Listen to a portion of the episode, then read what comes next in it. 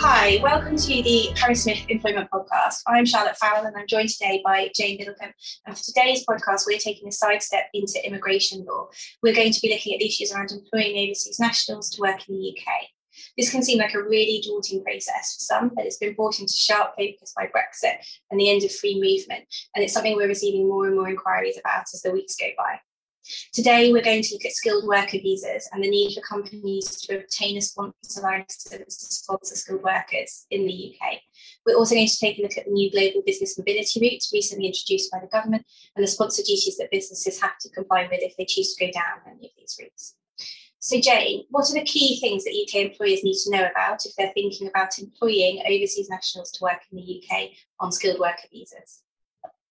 Well, Charlotte, the first thing you need to consider is whether the overseas national is um, actually eligible for a skilled worker visa. And the skilled worker visa is the new name for the tier two visa. So there are two main requirements. Firstly, the job role that the overseas national is going to be doing in the UK needs to be at the right skill level.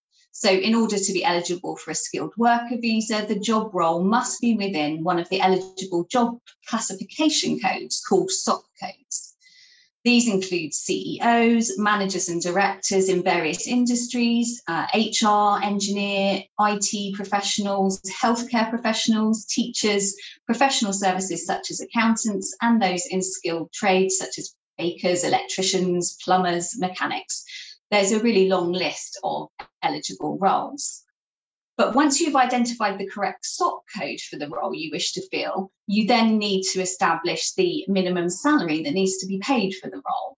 And the minimum salary level for a skilled worker visa is £25,600 per annum. However, each SOC code has its own going rate of salary, which must be paid if that's higher than that minimum level. So, for example, the going rate for a CEO role is uh, £67,300 per annum.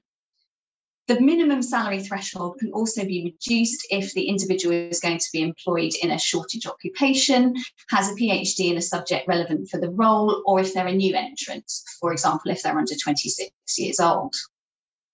So once the company has established that the job role is at the correct skill level and salary level, and someone can be sponsored to work in the UK in that role, uh, what should the company do next, Charlotte? Well, to be able to sponsor someone to come to the UK to work on a skilled worker visa, the company is going to need to apply for a sponsor license. As I said earlier, this has been brought into sharp focus by Brexit because employers need, now need a sponsor license to employ EU nationals to come to the UK, as well as, as those who work from outside the EU, which is what's always been the case. Um, so, with the end of free movement, many more companies are having to apply for a sponsor license to recruit the talent they need for their businesses. It's an online application process, um, but the company do need to send in official supporting documents with the application. And the Home Office is really specific about the types of documents that they have to send, and they can reject applications if the rules aren't followed. The rules do often change as well, so it's something that, that has to be kept on top of. The application also needs to be supported by a covering letter, and again, the Home Office sets out what that letter must include. Um, for example, most businesses will need to send a hiring chart for the business, which sets out details of the roles that the company intends to sponsor. And there are also additional requirements for certain types of businesses as well, such as startups and franchises. And again, that's all set out in the immigration rules and has to be followed it's vital to get the sponsor license application right because if the application is refused, then there's no right to appeal and the business can't apply again for six months, by which time the person that, that they may have wanted to bring to the UK may have found an alternative role, or circumstances may have changed, and obviously it's an expensive process as well. It normally takes eight weeks to obtain a sponsor license, depending upon the Home Office's um, capacity at the time, and the license is valid for four years it costs either £536 or £1,476, depending upon the size of the company. So, Jane, do you want to share a bit more information about the duties that a sponsor has and the responsibilities attached to being a sponsor? Yes, Charlotte. Well, the application is really just the start of the process. And being a sponsor is not just about getting the license and then forgetting all about it. Sponsors have ongoing duties and responsibilities. Uh, a sponsor is subject to a wide ranging list of sponsor duties, including record keeping and reporting duties. And non compliance with these duties risks the sponsor license being revoked, meaning that they would no longer be able to sponsor migrants in the UK. You can also be subject to unannounced compliance visits from the Home Office either before or after the sponsor license is granted.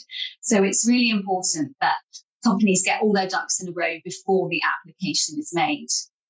This includes making sure that they have the appropriate HR systems in place, for example, to monitor the right to work, keep relevant documents, track attendance, keep contact details up to date, and report to the Home Office if there is an issue.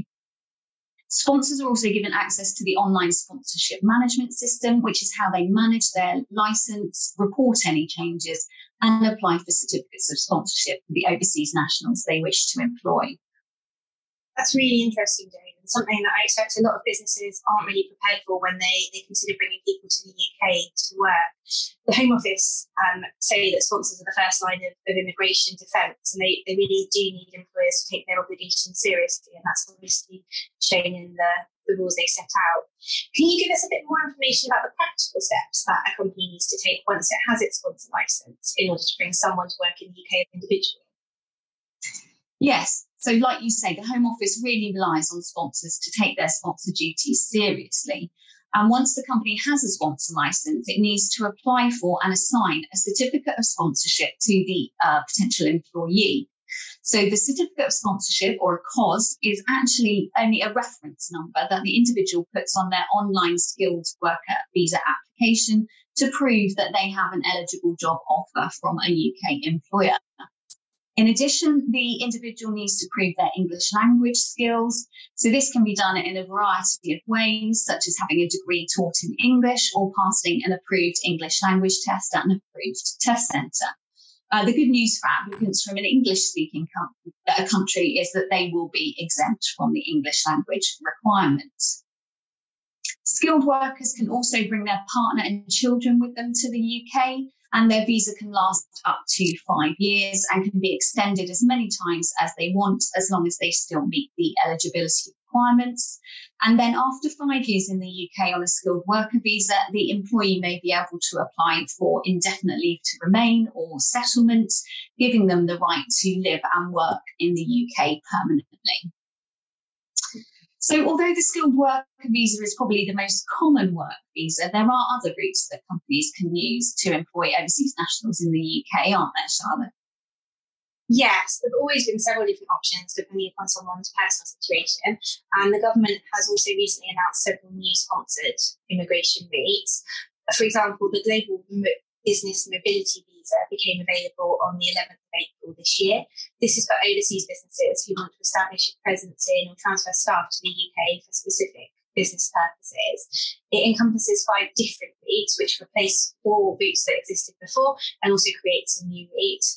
The existing routes, which have been renamed and tweaked a bit, um, are predominantly the senior or specialist worker visa, which is for senior managers or specialists who are employed overseas and who are being sent to a linked UK business. This used to be called the intracompany transfer visa, which many people were familiar with.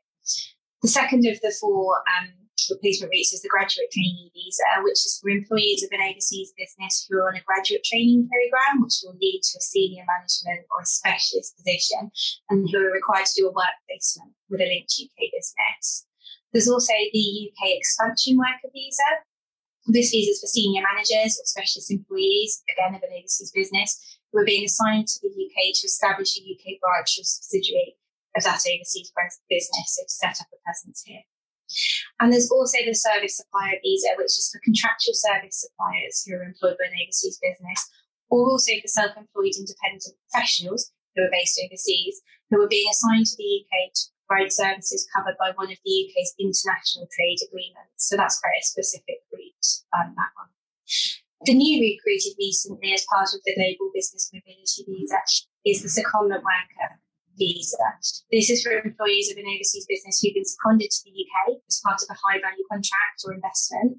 It's unlikely to be used much though, as the investment or contract has to be worth at least £10 million a year and no less than £50 million in total. So it's going to be a very narrow group of, businesses who can use that one.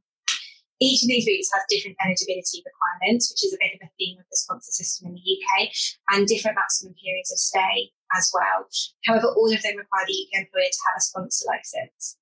Controversially, none of the global business mobility routes will need to settlement in the UK for the individual. This means they won't be able to work for five years in the UK on this visa and then automatically apply to stay here indefinitely. This could make these routes less attractive to individuals, especially if they have an option for, for another type of visa to come to the UK. But the global business mobility routes aren't the only new routes, are they, Jane? What other new routes are there that people can consider? Yes, so in addition to the global business mobility routes, um, another sponsored route being introduced from the 22nd of August this year is the Scale Up Visa. And that's intended for talented individuals who have the skills required to enable uh, the sponsoring scale up business to continue growing. Interestingly, those on the Scale Up Visa will only have to spend the first six months of uh, their time in the UK working for their sponsor. And after that, they can undertake work for any UK employer that's really interesting and very different uh, to most of the other routes and, and, options available. I also understand there is a new route though that doesn't require sponsorship at all. Is that true?